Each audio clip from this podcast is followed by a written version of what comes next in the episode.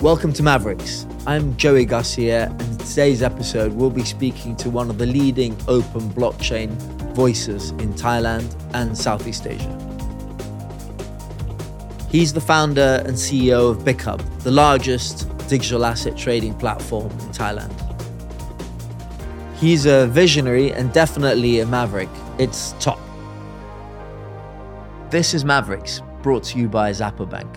Right, well, morning Topp. It's a real pleasure and a privilege to to have you join us here in uh, Xapo Bank in, in Gibraltar. It's really great. And I thought I'd like to kick things off talking about some earlier times in your life. I mean, you were educated way, way back in the day. You had some touch points to the U K. And back then, the technology was very sort of nascent. So, you know, what what was the original trigger for you? What what what created the interest? What was the thing that drove you from, you know, a standard, let's call it education, to something that was very, very new and innovative and nascent? What what what what were the triggers back then?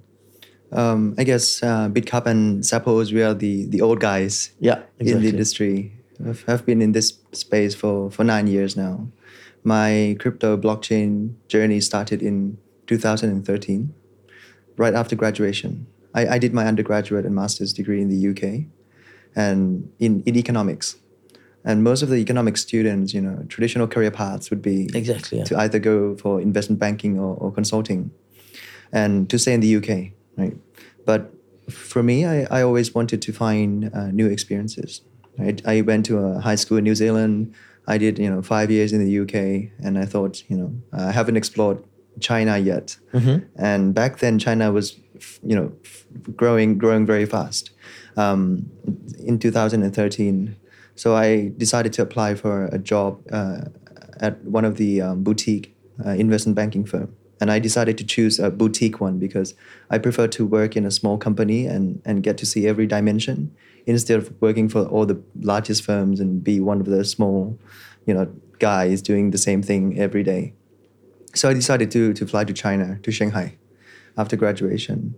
And have you watched the movie The Wolf of Wall Street? Yeah, absolutely. Yeah, absolutely. That's the industry I was involved in after graduation. The, so, the, so the then, so sheets. then, so then, I mean, that's sort of the standard sort of, let's call it the Wolf of Wall Street channel, degree in economics, um, and this whole new technology that barely existed. What I mean, what what what was the first sort of trigger point to to that? Right. So I was involved in the pink sheets stocks. Right. Okay. Right? You have uh, Nasdaq, New York Stock Exchange, O T C Q B, yeah, yeah, yeah. Q X. And then pink sheets, uh, very few le- regulations, and the stocks are vol- volatile, right? One day at the office, I came across this um, Bitcoin thing. The price went from, you know, eleven dollars back then up to one thousand one hundred fifty dollars um, in a short period of time, right? Overtook all the pink sheet stock. Mm-hmm. So I was curious, what is this pink sheet stock, you know, Bitcoin thing? I remember talking to my colleagues, um, Darren, like, do you know, have you heard of this Bitcoin thing? Why is the price so like volatile? Mm-hmm. Right? Shoot up very quickly at, you know, ten thousand percent back then. He didn't bother, right? I and I was so lucky that I, I did the I did a few more research and I came across a, a blog written by uh, Mark Andreessen mm-hmm. uh, called Why Bitcoin Matters in two thousand thirteen. It was a random blog post back then, but now it's a classic, you know, New York Times article. And in that article, I got to see uh, the potential of Bitcoin, um, how it is going to bank the unbanked, how we can do micropayments for the first time in human history, you know, how developing countries can leapfrog developed nations with the newest, you know, financial infrastructure. And I was exploring what I like, what I don't like after graduation. And I found out that corporate jobs is not for me. Mm. You were a maverick, a very early day maverick, definitely. Yeah. And then, so then, and that takes you back to Thailand. I mean, back then, again, I imagine industries, uh, regulatory authorities, policymakers, lawmakers. I mean, really no one would have back in two thousand thirteen, fourteen understood. What was the initial Um, reaction back then? We've spoken to people from different parts of the world. We've seen different things. How, how did it evolve in Thailand? You know, looking back, it was a pain, pain, painful experience, what we've been through. But on the other side, we all, we also achieved mirac- miracles, like how we got here today. Right? Nine years ago, I flew back home after you know Shanghai. Mm-hmm. I founded the very first Bitcoin wallet company called coins dot co dot t h, you know, the co- the Coinbase yeah. of Thailand back then. Before that, there were no order book exchange, right? Just a, a wallet uh, that, that that host. I mean, LocalBitcoin was was a dominant player mm. back in two thousand thirteen, mm. and I founded a, a startup, uh, the first Bitcoin startup in the country, from my parents' um, clothing shop. My parents sell clothes, right? They are some, a small S M Es.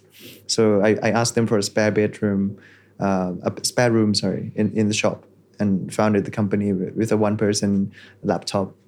It was so funny. I was doing the arbitrage. I created a blank page, right? So customers can submit the buy order and the sell order. And then on the back end, I would go to LocalBitcoin.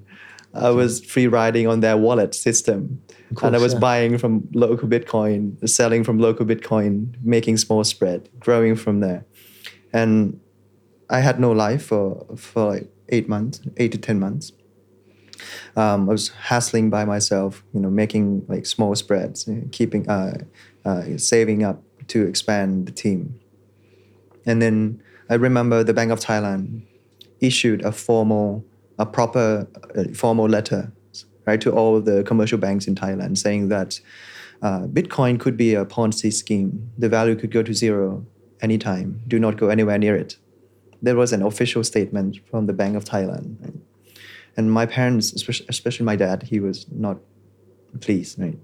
They sent me all the way to, to Oxford. They had, I mean, we didn't, we didn't. I didn't come from a wealthy family. Right? They had a, they had to have lunch boxes every day to save up to send the kids. And I got into a very good school, like Oxford University. So the expectation was high, right? To get a huge paychecks like other yeah, like yeah, friends yeah. from yeah. after graduation. I was doing this Bitcoin thing nobody have heard of about. And one day the Bank of Thailand said it could be a Ponzi scheme. Right? Big fight in the family. Right? My parents um, could not understand this technology, but I, I was stubborn, you know. I I read a blog written by Mark Andreessen and saw the vision. The vision. Right? The the first utility or application of Bitcoin back then was remittance, right? To to disrupt the Western Union, mm, right? Absolutely, yeah. With the blockchain rail, and um, I also talked to Dan Shatt, an ex executive of PayPal, right? Um, after the first job in Shanghai, I had a quick like two weeks, like job as a financial consultant. I, I had I had a chat with him in the uh, Palo Alto. in a, one of the panca- uh, pan, pancakes shop, right, on one of the branches. And I asked him, what do you think about Bitcoin? And he was like, Topp, you're, you're the luckier generation. Uh, the original vision of PayPal was not to, to be this boring payment gateway. They wanted to create the digital dollar, right? But the technology wasn't ready back then. They didn't have cloud computing. They did not have blockchain. They did not have smartphone, right? Uh, everything is ready to be, you know, disrupted now, right? All the infrastructure. You're the luckier generation. Bitcoin is going to change the financial landscape. You know, after talking, or connecting the dots, you know, talking to these guys, I was stubborn in the vision. And I, I, I pushed forward. Um, do, do you think all innovators need to do that? Do you think that when new industries evolve or new technologies evolve, that, that that kind of thought process is needed to get people to that end game? I mean, I suppose anyone in any new, the application of any new, new technology, we've seen it in different parts of the world. I mean, I suppose Skype, arguably, you know, if they'd gone through a system of applying for telecoms licenses in fifty countries, I'm not sure how far they would have got. Do you need that determination? Is that something you'd encourage younger people to pursue? I guess, you know, entrepreneurs are not like nine to five, day to day jobs. We're, we're a special species that, I mean, if you see previous entrepreneurs, those who who achieve extreme success, there there were the few that see what we call the important truth, the minority few that see the important truth, whereas the majority got it wrong. Mm. That's the that's where the opportunity lies, right? The tremendous opportunity uh, lies. I'm not the smartest student in class, right? Just scraping a pass at Oxford, actually, actually. But looking back, you know, I was one of the few minority group of people. We we are, right? the, the, we were very right about Bitcoin, whereas the rest mm. of the world were very wrong about this technology. I mean, looking back, like eight years ago, Bitcoin, when, when, I, when we said the word Bitcoin, people would think, oh, money laundering. Oh, absolutely. Drug money. Oh, toy money. Yeah. oh, dark market, oh, don't go anywhere near it, right? Oh, scammers, right? And I remember we had to even rebrand the company, right? We're not a Bitcoin company, we're a blockchain company. Yeah, yeah, yeah, yeah, yeah, yeah. Right? In two thousand fourteen, Bitcoin was money laundering, right? That's the perception. In two thousand fifteen, sixteen, oh, blockchain is, is going to change the world. Bitcoin, don't go anywhere near it. Yeah. I suppose we've seen that before, right, Top? I mean, I would say like early adopters of a lot of new technologies, I'm going to say the internet, um, are not always the good guys. So the earliest adopters of the internet and what it was used for were not necessarily, and you could say in the early days of, people use the Silk Road example, et cetera, right. And that's fine. But I mean, what what do you think that's got us to where we are today, and how much more do you think there is to go? Where where are we on the track? Are we halfway along? Are we at a point where most of the world understands it? Or are we still in early learning days around the technology? No, I think we're about to reach um, mass adoption. But you were right. You know, with the newest technology, criminals are the first to adopt it. Right? They're, they're, they're the first to use automobiles. Yeah. Um, telephones to plot conspiracy theory, right? Um, and same with Bitcoin, but that's because their their their cost is high. I mean, cost of being caught, right? They they have the incentives to use the t- the latest technology, mm. and if they win, the, their profit margin is much higher than other industry too. So it makes sense for them to adopt the latest technology, mm. but it doesn't mean that technology is, is a is a bad thing. Yeah, of course. Right? Yeah, yeah, yeah. It's like a hammer. If you use a hammer to build a house, then it's going to increase your productivity. But if you use a hammer to hit people, then it's going to be a bad technology. Yeah, it's true. Right? Technology, it's true. it's it's neutral in yeah. itself. And yeah. and let me take you back to what you were saying in terms of. Um, developments in Thailand, and there was that notice that came out, or the the the, the that your parents saw, and this there was threat of this being treated as a Ponzi scheme. When what what happened next? What happened after that? Um, so in two thousand fourteen, the Bank of Thailand issued a formal letter yeah. to warn the banks first, and then what happened next was the anti-money laundering officers sent me a, a, a, an investigation letter. Um, I was so stressed. You know, imagine starting a company when I was twenty-three. I didn't know starting the business would be this hard because there were no reporting system in place. No traditional banks in Thailand or actually anywhere in the world has ever submitted a Bitcoin transaction report, right? There must be um, someone to create a reporting standard. I tried to reach out to all the top legal firms in the country. I have the money to pay, I have these issues, can you help me? And nobody dares to to help because it was in Bitcoin was in a gray area, right? Nobody would risk their reputation for this project. So we ended up creating a proper reporting standard for the country, working with the anti-money laundering officers. We had to invent new reporting standard, new templates, you know, reporting all the Uh, computer, laptops, model, models, I P addresses, uh, you know, all the all the thresholds, because we cannot use the same uh, threshold as fiat reporting uh, yeah, transactions too. Mm. I re- remember after I was, I came back from the um, the uh, anti-money laundering office. Half of my half of my employees left the company because they were scared. Right? After they found out that we were being investigated, we were being investigated. Um, I was so stressed, um, but it's not. That's not the end.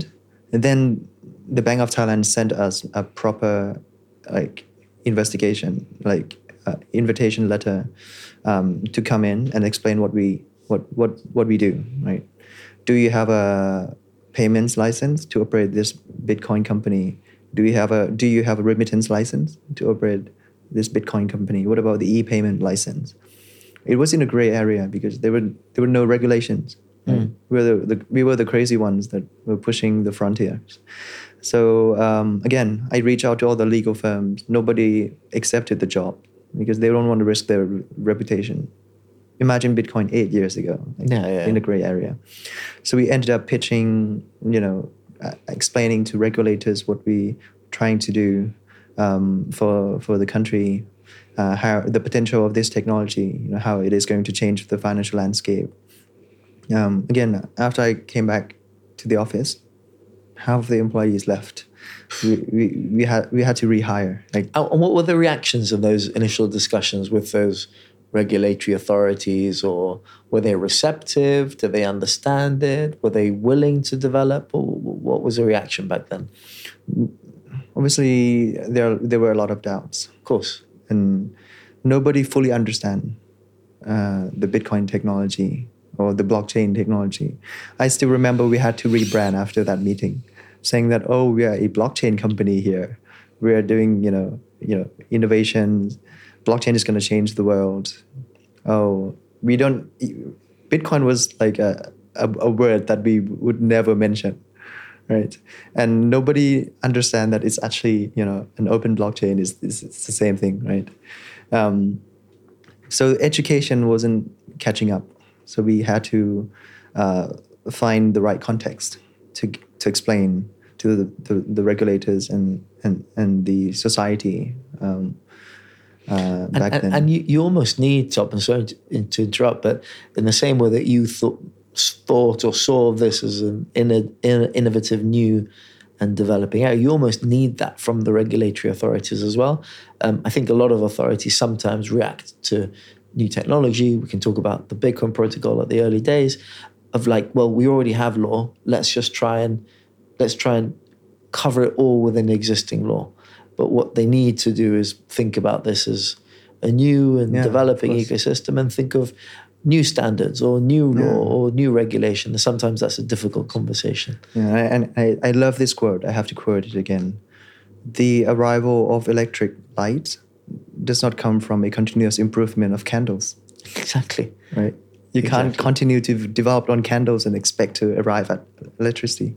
So it requires new thinking, new framework. Uh, new regulations. Sometimes legacy system is not good because it's too costly to to change things and the mindset, and it's just, it doesn't catch up with technology, right? So maybe set set zero may be a good a better thing to to start anew. And were the Thai authorities receptive to that concept? Did they? Is that what has happened in Thailand? I mean, there are regulatory standards in in in Thailand. The S E C or the Thai S E C were one of the first. Um, regulatory authorities to actually bring this within the scope of licensing. How did they get there? How, how or what part did you play in that in that discussion? Oh, a lot of meetings.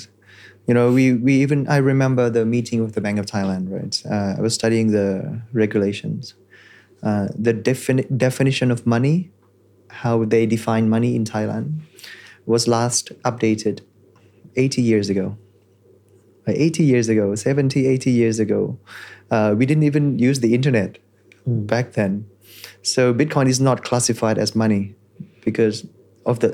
It takes time to update the legacy law, right? Um, so uh, then the Bank of Thailand has no authority over Bitcoin transaction because it is not classified as money.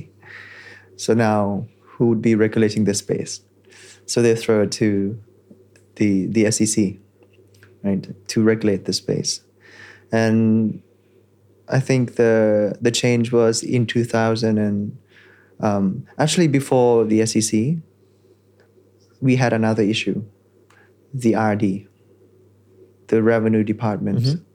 came came to our office. How do you report taxes?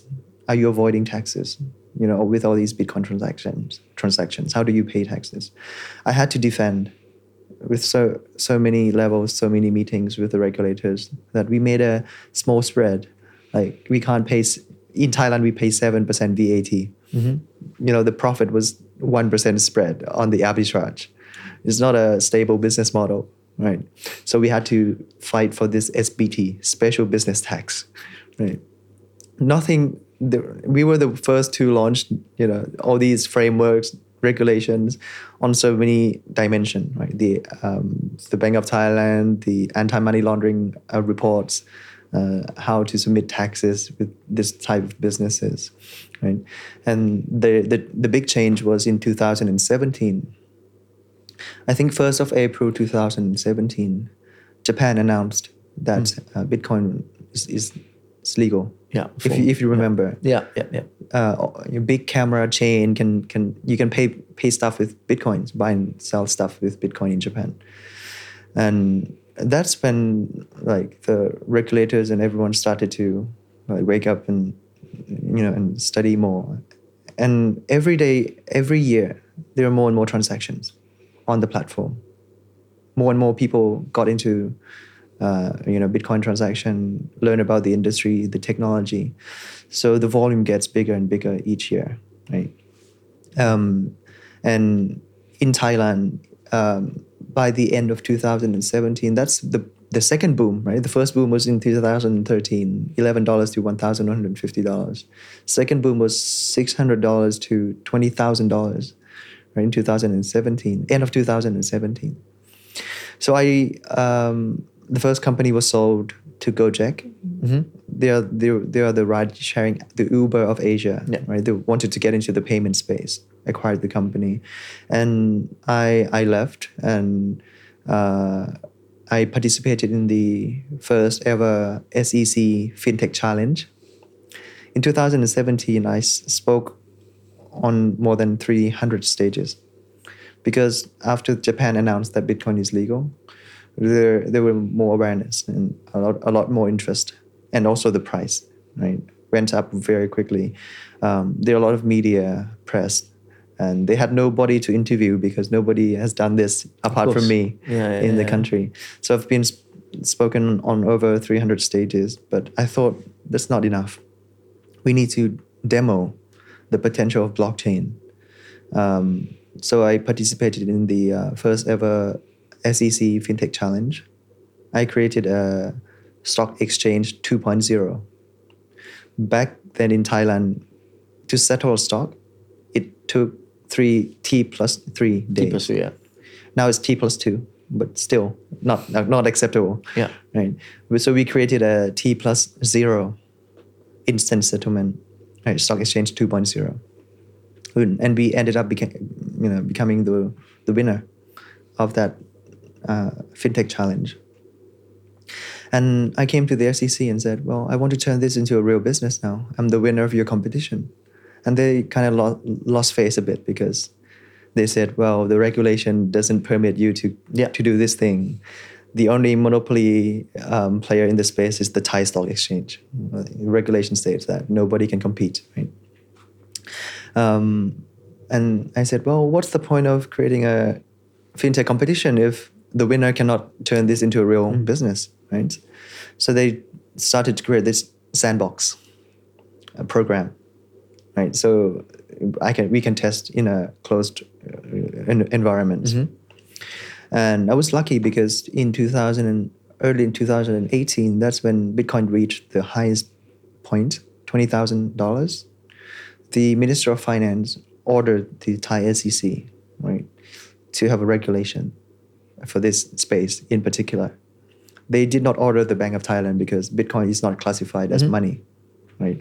It, it takes too long to change the defi- definition of money in Thailand. So they ordered the, the S E C. And luckily, I was working with them on the framework, on the sandbox. So we turned that quickly into a digital asset exchange license. So after realizing that, you know, a proper license is coming out in two thousand eighteen, I started to fundraise, right? And I was able to close uh, one point two million dollars, um, sorry, two point one million dollars at a sixteen million dollars valuation. It was the highest seed round in the Thai startup history back then. Then I, I acquired an I T company and turned that into Bitkub. And we've been growing growing at a thousand percent every year for, for for five years now. Incredible! It's it's a it's an incredible um, story. So I mean, today obviously you are by far I mean you're the largest by far in in, in Thailand. Um, and but but let me ask you. And Bitkub is huge uh, in in that market and a very very clear leader in that industry.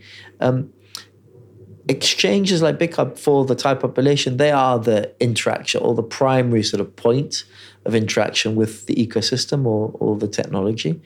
Um, but what would you say, I mean, and this is something I hear come up every so often. People talk about blockchain, et cetera. But what would you say around the criticism that exists, not, not of Bitkub, but of the, the ecosystem that that we're yet to see real sort of applications and use cases of the technology beyond, let's say, Bitcoin as a unit of value or digital storage of value, the actual, all of the all of the stuff that's happened around that. And exchanges are very central points where a lot of activity around that happens. Or, um, but but the actual application, what, what, what would you say to that, Top? You're right. That is true. That is correct.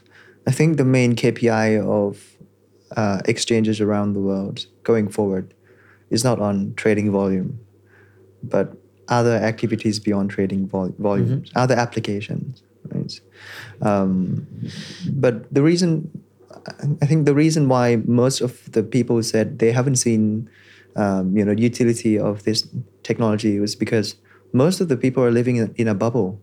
I mean, I have credit cards, I have phones, I have a, I'm staying in a country with price stability. But if you go to Argentina or Venezuela or mm. uh, you know, Ukraine right now, um, they, you know, they all African countries, they keep all their wealth in, in Bitcoin because of the, the hyperinflation, right? Or because of the um, bad, badly run financial infrastructure. Uh, they can leapfrog um, easily with a phone that is connected to the internet. They can migrate their wealth mm-hmm. and start a new life um, without having to leave their cars at the airport, leaving their houses at the airport, and nobody can t- take away your wealth. Right? That's the economic freedom that this technology is able to provide. Mm. And I mean, it is helping right now two billion, uh, people were saying at Davos, two billion people are currently unbanked. They cannot participate in the economy because they're ex- excluded. They are the, we, they don't have this this financial inclusion simply because they they're not making enough money for, for them to be bankable, for them for the banks to bank them with profit profitability because mm. banks have this high sunk cost on opening branches, armored trucks to move money around, A T M machines, right? Then they need to need to make money back by onboarding the right clients. Mm. And people in the Philippines or in Asia in particular, right? Uh, fifty percent of the population are unbanked because they don't make enough money for them to be uh, a good customer for the banks, right? Yeah, and and it's it's incredible, isn't it, to see um, there were some uh, global adoption indexes that are published by the Chainalysis Group, et cetera, and the top ten in the world, I think. Four of those countries were from the Southeast Asia region. Thailand were eighth in, in the world in terms of the adoption rate. So a lot of that, a lot of that makes a lot, a lot of it makes complete sense. I think number one was Vietnam in in in the globe, but the the adoption rates are high, the activity is high within um, within uh, within exchange platforms. Exchange platforms are the primary interaction, the point of interaction between that user community and the technology. Do you think, because it's such a global industry, is there, are there issues around, I mean, I always call it regulatory arbitrage. Thailand are in a very strong position. Um, but if I'm an average user on the street in whatever country I am in the world, do I know the difference between Bitkub and F T X or X Y Z or whoever it might be? Is, is regulatory arbitrage an issue? Are, are people or platforms trying to place themselves in countries or jurisdictions where it's easier? Uh, or do people or do users understand that if their counterpart is, in your example, Bitkub in Thailand, properly regulated, that there's a degree of security? Do you think that there's that understanding within the global community yet or not really? Um, I mean, in the past eight years, we see two clear strategies, right, in, in terms of running an exchange. Either you move fast, break things, apologize later, right? Like F T X, right? Um, they were able to gain market share quickly, and they founded the company much later than us. Yeah, right. But they cut corners to to gain the market share, move fast, break things, and hopefully they can fix things later, you know. And another strat- strategy is uh, the good a good example is Coinbase. Right? They have been the very first to launch the product in the world, right? two thousand eleven, I think. Um, and they prefer to move in a steady manner. You know, they prefer to work closely with the regulators, right? And they prefer to not cut corners, right? And it's clear after the incident last year, it was a tough year. Like mm. Luna, F T X, all these three arrows, no, dominoes impact. The ones that run properly did not have any impact. We did not get any impact, right? And clearly the regulations, uh, we're moving towards a, a, a latter strategy everywhere, mm. right? There'll be stricter, tighter regulations. Um, I mean, unregulated players um, mess things up, but the regulated players are the one that it, that are being punished with even stricter regulations. Yeah. Um, but what would you say, Topp, to the point of, let's say, I mean, F T X were regulated. I mean, they were regulated. We're not going to go into standards and assessments. Yes, I think I think the key word here is standardization, right? Um, before we talk about transparency, we, we before we talk about governance, right? Before we talk about regulation, we need to have this definition of or clear yeah. standardization yeah. across the world. For example, in Thailand, right? Bit, uh, Bitkub has nine companies now, right? And the the main one is the exchange. The exchange became the C I I, C I I of the country, the mm. country's critical information infrastructure. Um, um, we re- it it requires us to send daily reports, right, to the regulators. It's almost like proof of reserve, right? And maybe it's in the hearing right now. We may need an N C R one hundred percent now, uh, N C R on Topp of our customers' deposits, and this money. Right, net capital reserves uh, has to be our own money. Apart from keeping customers' money one to one, dollar to dollar, right? And we cannot use leverage customers' money on even money market, nothing, right? Savings only, right? But on Topp of that, we need our own money, N C R, um, one hundred percent, right? And we are not allowed to use this N C R even for, for payroll, nothing, just money like uh, sitting in in a, in a bank as a blanket deposit. Right? Um, if you talk to other regulated players, they're, they're not going to, most of them, even just to submit daily reports, they're going to push back and say, this is too much. Way, way too much. I mean, yeah. I, I would say way beyond that. I would say that there are lots of lots of jurisdictions in the world that have basically sought to introduce standards of regulation of the space that are purely relating to A M L and K Y C. So a mm, simple, that's it, right? That that's that that, and there are many countries, and um, they've looked to comply with the F A T F recommendations and introduce standards for registration or licensing, which are very, very basic. Obviously, if you take out of a big global trading platform requirements of governance and the segregation of customer assets, et cetera, et cetera, et cetera. That's how you end up in problems. But my, my question is, if I'm an average user on the street, the, the requirements that Bitkub are subject to are extremely high in that global context, but I don't know that. So if I'm an average user on the street, do I know the difference between Bitkub or Platform X that ask me for a passport copy when I onboard? No, I don't think the users will know. I mean, if you look at the traditional banking sector, I don't think average common man users on the street would know if a bank in Gibraltar is safer yeah. than a bank in the U K. Um, but on the back end, I think we need to fix the standardization of a bank in Gibraltar and a bank in the U K. They must meet the same standards. Yeah. Because on the customer-facing part, they would have no idea. Yeah. Right? But in the crypto space, um, those who have been in the space long enough, in the industry long enough, we would get the word of mouth, that the extra reputation, um, you know, adv- uh, uh, branding perspective uh, advantage, um, that yeah. people tend tend to trust us more. Right? And what would you say, uh, Topp, to the question that because you know po- in a post F T X world, um, and let's just use F T X as, as an example of a regulated exchange, an entity, a very centralized, a C F I-related uh, platform, and that created all the issues surrounding it, which we won't uh, go into. The, the, the trust has fallen away from this concept of a centralized counterpart and the sort of this whole sort of middleman to middleware um, argument that now, look, guys, there are too many issues around regulated platforms. Trust the technology, don't trust the entity. So let's all move to decentralized networks. Let's move to a DeFi universe. Let's not use Bitkub. Let's only use DEX-related platforms. Is that something that you see happening?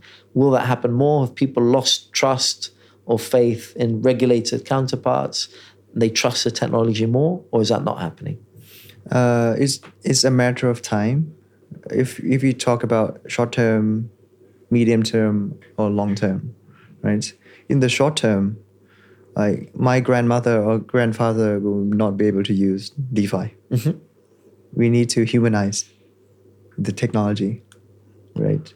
People know how to use Skype now, how to use Zoom now, but nobody knows what a T C P I P protocol is. Mm. Right? People knows how to use Gmail, Hotmail, Yahoo Mail, but nobody nobody knows what a was an S M T P protocol is. Yeah. So we need to humanize, right? For for for the short term, um, maybe in the long term, once um, money is no longer paper based, once we are in the Web three, once people are you know equipped with You know how you we are able. Everyone in the in the world can log into their emails now for Web two. In the future, people can log into their own wallet for Web three. Maybe that's when the DeFi would, would take off.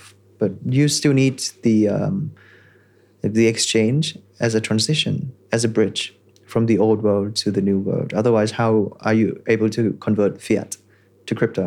Because with DeFi, they they cannot they can only allow you to exchange values from you know, digital to digital, not from physical to digital. Mm. You need an exchange for that. Mm. And also, I don't think the the old world would be happy here, right? With fully DeFi applications, you know, running the world. Yeah. We need to strike the balance between the old world and the new world. And that's a, that's a really good point. And I mean, I, I always use, so I always use um, the ultimate DeFi project out there is the Bitcoin protocol. And, uh, And access to DeFi or access to B T C um, hasn't largely f- through the two billion um, accumulated users around the world, tends to be through regulated counterparts, or the biggest percentage at least is, it might be through Zappo, Coinbase and other platforms, Bitkub, et cetera. Um, do you think that that will emerge to the wider DeFi space? Will the regulated exchanges like Bitkub become the access points to DeFi? And you've done some work around that um, already, and these permissioned entry points, et cetera. Can you talk a little bit about that?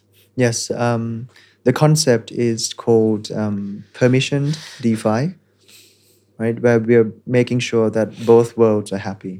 Old world, they are happy with A M L, K Y C, C D D, um, you know, all these requirements. Um, and the new world, we must have an open system where they can move fast, break things with greatest freedom of and freedom to innovate. So um, I believe that uh, the exchange would become the gateway. Uh, whitelisted, we will need to whitelist the address, the addresses, and we need to map the face to each addresses. But once they go through the gateway, right, they're allowed to have full freedom to to innovate. I think that's where the world is he- heading. Um, it's a hybrid model, right? You you cannot just be uh, moving too slow and be too conservative when the fourth industrial revolution is coming, like yeah. with all the technology, A I, big data, blockchain. Where we're, if I mean, we found this one interesting uh, graphs. If you look back five thousand years of history. Um, you know, in terms of productivity or human development, you see a straight line mostly. And during the Industrial Revolution, where we have more muscle power, like machinery can lift th- heavy things, right? We leverage on technology. Then we see the you know the exponential improvement. But now we're in the phase where we have more like you know intelligent power, mind power, A I. Fourth Industrial Revolution. It's gonna be through the roof. The amount, of, the, the the innovations that will come out, mm. it will change the way we the way we communicate. It will change the way we work. You know, it will change the way we travel. It will change the businesses, right? Entirely. So we cannot move too slow either. Mm. But again, we cannot move fast and break things like like Facebook because because we hold we, we have a lot of customers' money, right? So we need to strike the right balance, and that's why the word fintech comes in. We're not a financial company. We are not a tech company either. We're not, we don't move fast and break things like tech company. We're a fintech company, right? Strike the right balance between the, the two worlds. I, I think that's a really, I, I think it's an incredibly correct approach to this. But let me put a pure DeFi hat on for a second and say, well, how would you respond to the question of, well, you know, DeFi is around accessibility and the democratization of finance and completely open and transparent networks that anyone at any part of the world with a mobile phone should be able to gain access to, and you're somehow restricting that. Not not you, but anyone that builds a permission sort of entry exit point system. Is is it restricting DeFi, or do you think it's the the correct and only way to approach it? Difficult question. I think the best analogy to answer this question is to look back at the, the phone system. Do you remember the Nokia yeah. three three one zero days? It's yeah. a closed system. That's that's like a traditional banking services. It's a closed system, right? Innovations come come from the top down, the C E Os. And all he can think about is three things, right? The phone can call people, can mm-hmm. send S M S, and pl- can play a snake game. And that's the end of the innovation. And then we have this iPhone system where, you know, Steve Jobs invented an open system, but regulated open system, right? Uh, we have this application store on the iPhone, right? The only invention of Steve Jobs, jo- Jobs was an iPhone. And he never has to invent again, right? The rest of the world, people, every corner around the world uh, can think, you know, and invent, invent new things for him. Now an iPhone can call a taxi. Now an iPhone can, you know, send food to your home, can find your date, you know, can, I don't know, send money across. Um, innovation comes from anyone, anywhere, but in a regulated manner. Yeah. And it, is Nokia changing the world or iPhone changing the world? Right. We, we That's can a also very good analogy. Very right? good. We, we yeah. can change the world like an iPhone, where we allow DeFi to go, you know, with all these innovations, open system, but obviously you have a regulated app, like Apple Store version. That's a very yeah. good. That's a very good analogy. That's a very good. I really like that. But, and let me. So let me ask you another question that sort of, it's not exactly the same question, but it attaches to the same sort of concept. Um, the the interactive, um, let's call it payment rails uh, between, or in the, let's call it the Web three exchange, DeFi universe. Um, everyone talks about stable coins. Um, that they are the core sort of payment system or network of. Of of that world. Um, we also hear a lot about C B D Cs, and you've been involved a bit around that, et cetera. Do you do you see that in similar ways? Do you see C B D Cs taking over stablecoin infrastructure? Do you see them existing side by side? Do you see like key differences between them? Where where do you where do you see the future in that in that in that context? Oh, I think they complement each other. Mm. Because we will eventually move towards full interoperability of payment system. Um, if you look, I mean, the internet space was a good example, right? Before the internet arrives, communication used to be restricted and in, and, and, and in a closed system, right? You, you, you all the television channels are restricted. You need to get a license. Radio channels, you know, are being monitored, uh, you know, uh, by the government. Um, you don't have the freedom to communicate, to share information. Mm. But once we have this T C P I P protocol, internet protocol, the Web two stuff, right? It democratizes communication, right? It de- democratizes information. So now you have the freedom uh, to choose which application uh, you want to communicate on. I know you you guys use WhatsApp here. We use Line in Thailand. Somebody uses Facebook Messenger. Someone you prefer Skype. Somebody mm. prefer Microsoft Teams. We have the freedom to to choose uh, which you know applications we want to communicate on. Mm. Same with the value exchange industry. Before it's it's a closed system. Like banking is regulated, right? Um, credit cards, um, their own and. There are only a few options to exchange value. But you know, blockchain is going to democratize value in the same manner that the internet democratizes information sharing. Mm. So people will have the freedom to choose which platform they want to exchange value on. Right? Um, So, you know, whether it is C B D Cs or stable coins or Bitcoin protocols, mm. eventually, eventually we will have full full interoperability. Mm. Like, I don't know, like now you are, you can upload the, the say this podcast on YouTube. I can also copy and paste this video file on Facebook, on Instagram, on mm. on TikTok. We have full inter- interoperability, even though Facebook has a different is a different owner to, I don't know, it's TikTok or Instagram or Facebook. They have different owners, different companies. Mm. But, mm. but mm. the files, the information is with. We can exchange the information with full interoperability now, mm. and same with values. You know, if you're on uh, C B D Cs, and if if I say. Imagine, I think in the next wave, in-game assets would be huge. Imagine a thirteen-year-old collecting swords in a game, and he he gets hungry. He walks over to Burger King. He can wire his swords, in-game assets, right?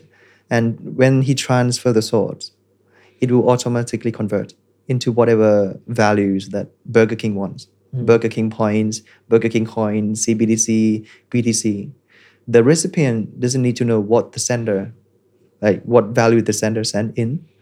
They just know that, oh, it hits my wallet with this format that yeah, I want, yeah, yeah, yeah, yeah, yeah. with full interoperability. Right? We, uh, all the flows would be humanized on the do you back think, end. Do you think? Do you think, Topp, that I mean, stablecoins are, I mean, they are built on open networks, and C B D Cs. Um, I mean, we don't quite know yet, but I mean, they are effectively forms of programmable money to an extent. There could be situations where C B D Cs are restricted by how much can be transferred across a particular border or how much can be whole, held by an individual. So it has other programmability that I expect will be introduced in a much more closed system, um, whilst stablecoin networks are much more open in that context. Do you agree with that? Um, you know, like internet, intranet and extranet, they can coexist. Yeah. Right? And to have full interoperability technology, it doesn't have to lie on just rely on DEX, decentralized exchange protocol. The exchange could be the technology to to have full interoperability between the closed system, say fiat or C B D C, to an open system. Right? Where we could be the gateway with the interoperability yeah. um, technology. No, I, I and by the way, I mean I not to talk too much about it, but definitely from our perspective, from a Zappo perspective, marrying the two is is critical. We see that as fundamental. The interaction of a blockchain-based payment system like U S D C and your bank account, uh, your U S D bank account, that that is something that obviously we've developed to bring. So marry marry the two together, bringing together the old and new, which is, I think, it's very exciting. Um, but let let me let me ask you one other question. Um, because I've seen and read and people follow developments that are happening all over the world. Um, I think there's been some focus points in some parts of the world. I think Singapore would be one, Hong Kong, slightly different direction. Um, there was some uh, public commentary not that long ago in Singapore about potentially, I'm not going to say restrict, but there's a concern around retail access to, retail user access to the ecosystem. There's risk, there's volatility risk. Um, Hong Kong took a very different direction. Originally, it was institution only. Now that, that is also changing. Where do you see, generally speaking, the world moving in that in that context? Do you think that making a user aware of the risk, let the buyer beware, they're aware of what they're acquiring is enough? Or will you see authorities try to restrict retail access to the ecosystem more and more? Are there other ways you think that that will happen or will be developed? What, what are your thoughts generally on that? Um, we need more education. Mm. Um, restriction or banning technology doesn't work. Yeah, completely uh, agree. You know, it's, it's. I mean, it works on theory, but but not not. It's not feasible. It's not practical. So, and you, we see that the previous booms, right, in the past, two thousand thirteen, seventeen booms, twenty-one boom. Uh, were driven by retail investors, and I don't think they will stop. The, the, we, especially the, from the operator, we see more and more uh, retail onboarded every year, right? Um, but I believe the next wave is going to be driven by institutional mm. investors. So I think I think we will have both retail and institutional investors entering the space. If not, even to the extent that some of the uh, countries' reserves, right, central banks' uh, mm. reserve currency would be pegged in Bitcoin. Right? Bitcoin could be one of the countries' reserve. Now we have the S D R, right, uh, special drawing rights, created in nineteen sixty-nine by the I M F. You know, the I M F coin, yeah. weighted, weighted average of the five basket of currencies. Right? We have gold, and and I think it's inev- in- inevitable that we are moving towards uh, Bitcoin as another store of value, um, not just institutional, not just for retail, but at the country's level. That that's. I, I mean, I, I really hope that that. That does happen, um, and but it, it raises another question in my head, and I wanted to ask you specifically, given your experience um, in, in Thailand. We're seeing a lot today. Um, there are a lot of pressure points emerging in different parts of the world, very publicly in the U S, uh, Europe to an extent. Different different parts of the world are, are thinking about how digital asset or crypto ecosystems are allowed to interact with existing financial services uh, ecosystems, uh, primarily the banking world. And that's creating some big pressure points, certainly on U S D rails, et cetera. What, what, what is the position in Thailand of the central bank or commercial banks? Do they see this as a regulated industry that they need to facilitate and support? Are there also concerns that are emerging in Thailand? I'm interested because we'll have listeners from different parts of the world that have very different concerns around how their local banks. So I'm curious to hear about how things have developed in Thailand. Um, to be honest, central bankers around the world do not like Bitcoin. They do not like cryptocurrency. Right? But they also understood that you cannot simply ban the uh-huh. technology.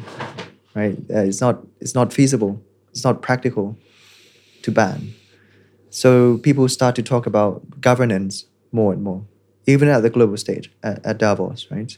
It's clear that central bankers do not like cryptocurrencies, but everyone understood that you have to live with it. You have to, it, technology will evolve, right? Mm-hmm. You evolve anyways. You, you cannot stop the innovations to happen. You can only push the innovation to happen elsewhere and come back and, you know, serve you um, later. Um, and but you're going to lose the opportunity as a country. So they talk about uh, governance uh, instead of banning um, more and more. Um, and recently with the war, um, people realized that, you know, SWIFT can be uh, weaponized, right? Um, and obviously, I think everyone is looking to de-risk and looking for alternatives. Um, you know, and blockchain technology could be an alternative way. It's just like those people in the uh, Argentina, Venezuela, right? Bitcoin helps them to keep store their wealth as an alternative. Mm. So I think, you know, with SWIFT and the the war happening, uh, it's clear that we need a global payment system that should not be used as a weaponized payments, you know, and, and that that, that I, I I completely understand. But and but then, like from your perspective as a Thai uh, registered and regulated platform, in terms of the the, the local Thai bat banks that support, they do support you. They are remain open to that business and oh. interactive completely, right? We have to to separate into two sides. If you talk about commercial banks, yes, you know they can't wait to. To do, to innovate and to explore right, this industry because they know it's the future of their industry. We cannot stick to paper money forever. Right? How are we going to meet net zero, for example? This is like a basic question. Right? We emit like fifty-two billion tons per year, and we need to get to zero, right? Net zero within within the next ten, twenty years.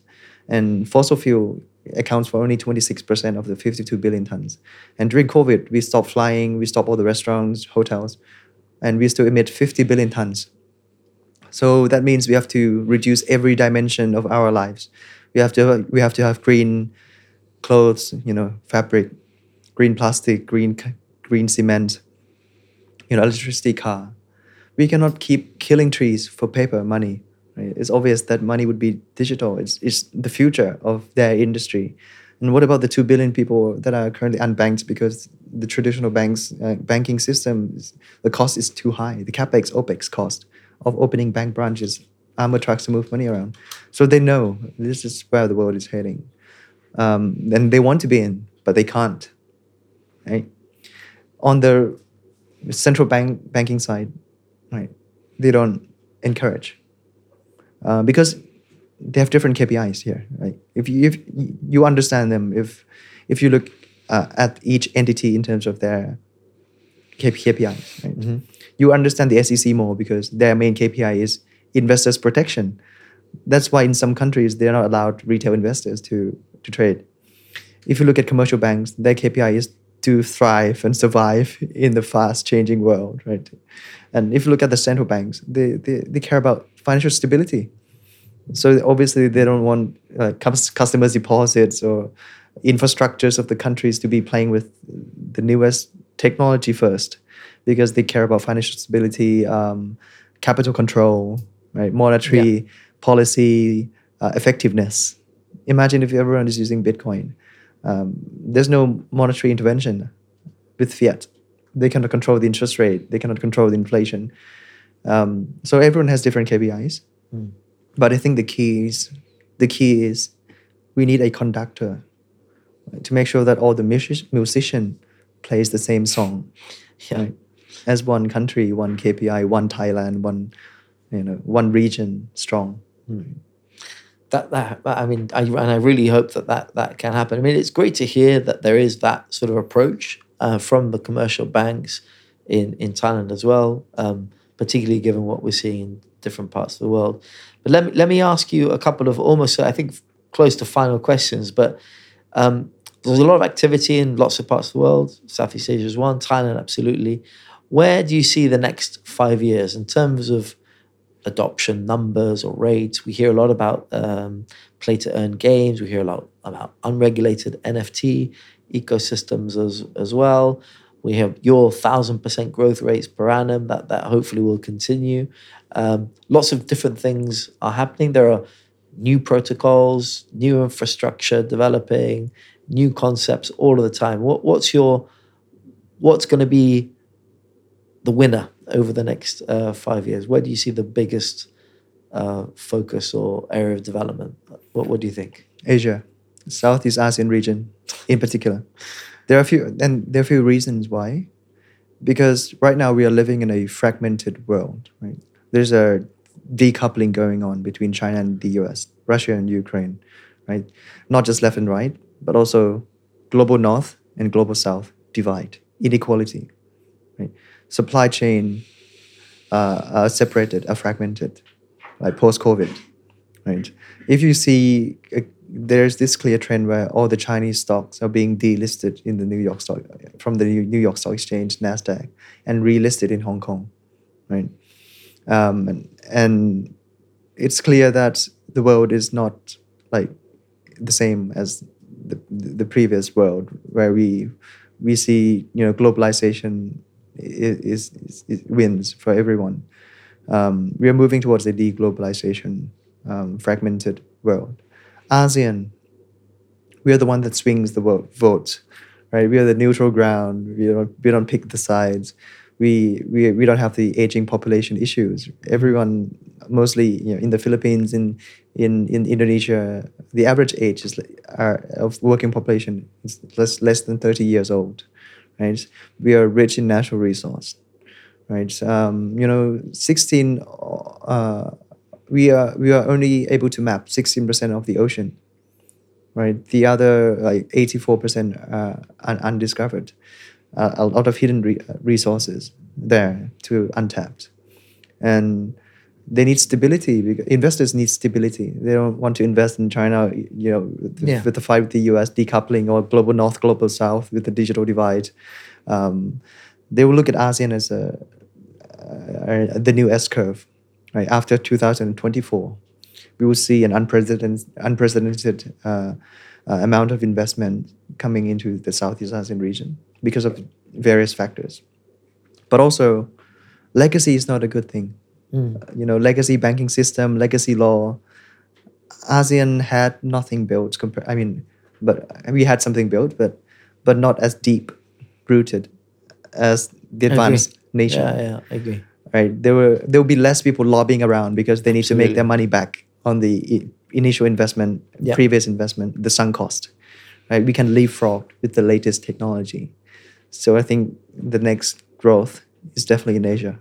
And then, and then, so, and if that does happen, or hopefully it will happen for you guys as well, what, what, what would you say are the biggest risks, or the biggest blockers, or the biggest issues that could could restrict that level of growth in the ASEAN region? Um, maybe two two things. Um, one is Asia, ASEAN specific, is uh, rules of law. You yeah. know, rules of law in democracy, democratization. Uh, democracy countries are going down everywhere, especially in Asia. So we need a uh, good rules of law, you know, because most of the countries are military-run, to be honest, right? Mm. But to be to be have a uh, uh, thriving business, we need, you know, fairness and good good business practice and governance, right? And the second issue uh, or obstacle would be regulations. Yeah. How do we fix the standardization? How do we strike the balance between moving fast and breaking things and, yeah, and yeah, protecting yeah. the investors? The right balance, right? Yeah, I completely agree. Um, to all this is all um, extremely interesting. Well, one, one, one other thing, I'm going to ask you one final question before I do something else. But um, Bitkub, you guys are a dominant force in that in that area. What are your next steps? Are you moving out to other parts of the world? What What are the natural sort of growth steps for you guys? Yeah, um, Bitkub is the biggest blockchain digital assets ecosystem in Thailand. Yeah. I would say ninety-nine percent market share. We have conquered conquered Thailand, right? And the the next phase is to become a regional company, uh, group of companies. So we hope to expand our products and services beyond beyond Thailand. Uh, we're looking, we're eyeing Southeast ASEAN region as the new market, and I don't think we're gonna be dominant in Europe or in other places, because we have we believe in this thesis that two, after two thousand twenty-four, that's where the biggest growth lies, which is in Asia. Well, that that that that does sound fantastic, and that sounds very exciting. I really, you know, hope you guys can do that, and I hope that we can be on board with you as as that develops as well, and support you along the way. Um, We're very, very different, obviously, um, but there are lots of things, that, as you know, that we're exploring, and I'm, I'm very excited about that as well. I'm going to conclude things with one uh, one quote that I, I read of yours, and I'm going to read it just because it, it was it was really fantastic, and it was on a public social media post of yours, and you said, um, "Our voice is not a measurement of value beyond the goals we set. Uh, we'll make mistakes and fall short, uh, put ourselves out on the battlefield, experience the thrill of victories, endure challenges, and give our all for a noble cause, and learn from our failures." And I think that's a really, really strong message, and one I really support. Um, we'll all do that in our very different ways, uh, but it's an extremely strong message. And for us, it's been wonderful having you here, a real pleasure. And um, I do hope we can continue to talk and explore things moving forward. But thank you for your time. Thank you for having me here.